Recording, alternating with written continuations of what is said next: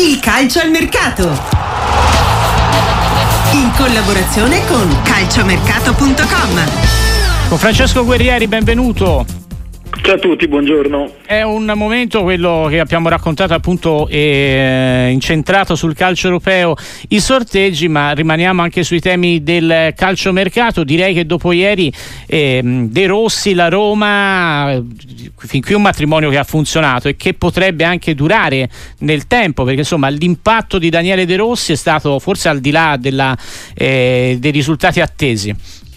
Sì, è iniziato molto bene De Rossi, è arrivato sulla carta come possibile traghettatore fino a fine stagione, però effettivamente se dovesse continuare così eh, e chiudere il campionato ad alti livelli e arrivare chissà dove in Europa League sicuramente potrebbe essere confermato dalla società. C'è una clausola sul contratto di De Rossi che se dovesse arrivare tra le prime quattro il contratto in scadenza a giugno verrà rinnovato in automatico. Non è escluso secondo me che se dovesse arrivare fuori dalle prime quattro 4 ma fare comunque un cammino importante in Europa e magari arrivare non so, quinta in campionato per qualche punto, magari la società potrebbe decidere di confermare lo stesso De Rossi sulla panchina della Roma anche per la prossima stagione. Sì, è una idea che prende sempre più corpo, tra l'altro una Roma che ieri ha visto brillare Svilar, che credo sia anche lui insomma, in odore di tenersi stretta la porta dei giallorossi. C'è anche il futuro di Huisen con la Juventus un po' da scrivere.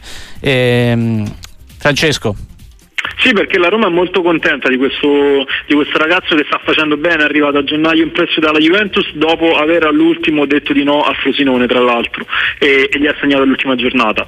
La Roma vorrebbe sedersi a tavolino con la Juventus per parlare a fine stagione, per provare o a rinnovare il prestito, perché no, fare un'offerta per prendere il giocatore a titolo definitivo. In questo momento è in giallo-rosso in prestito secco, quindi non c'è né diritto né obbligo di riscatto. Le due società dovranno parlarsi. È chiaro che Usien potrebbe inserirsi in ottica Juventus anche in un progetto giovani che la Juve sta portando avanti da quando è arrivato Giuntoli. Tanti ragazzi, tanti talenti vicino a qualche certezza ed è un profilo che sicuramente sarebbe bene sia a Torino sia a Roma e può diventare anche un nuovo mercato quindi per l'estate.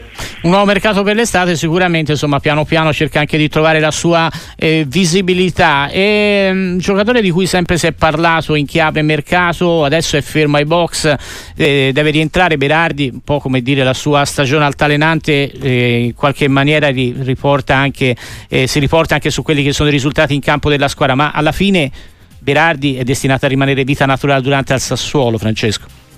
Ma ogni estate sembra essere sempre quella dell'addio di Berardi al Sassuolo, alla fine rimane sempre nero verde. Eh, lui ha sposato a un progetto importante, recentemente ha rinnovato anche per tanti anni, quindi io penso che se il Sassuolo non l'ha venduto anche a offerte importanti nelle passate stagioni, quest'estate faccio fatica a pensare che possano arrivare offerte convincenti per Berardi, visto anche le sue condizioni fisiche e questo infortunio lungo col quale ancora sta, sta lavorando. Quindi credo che il prossimo anno al momento non ci sono sono segnali di un addio di Berardi al Sassuolo.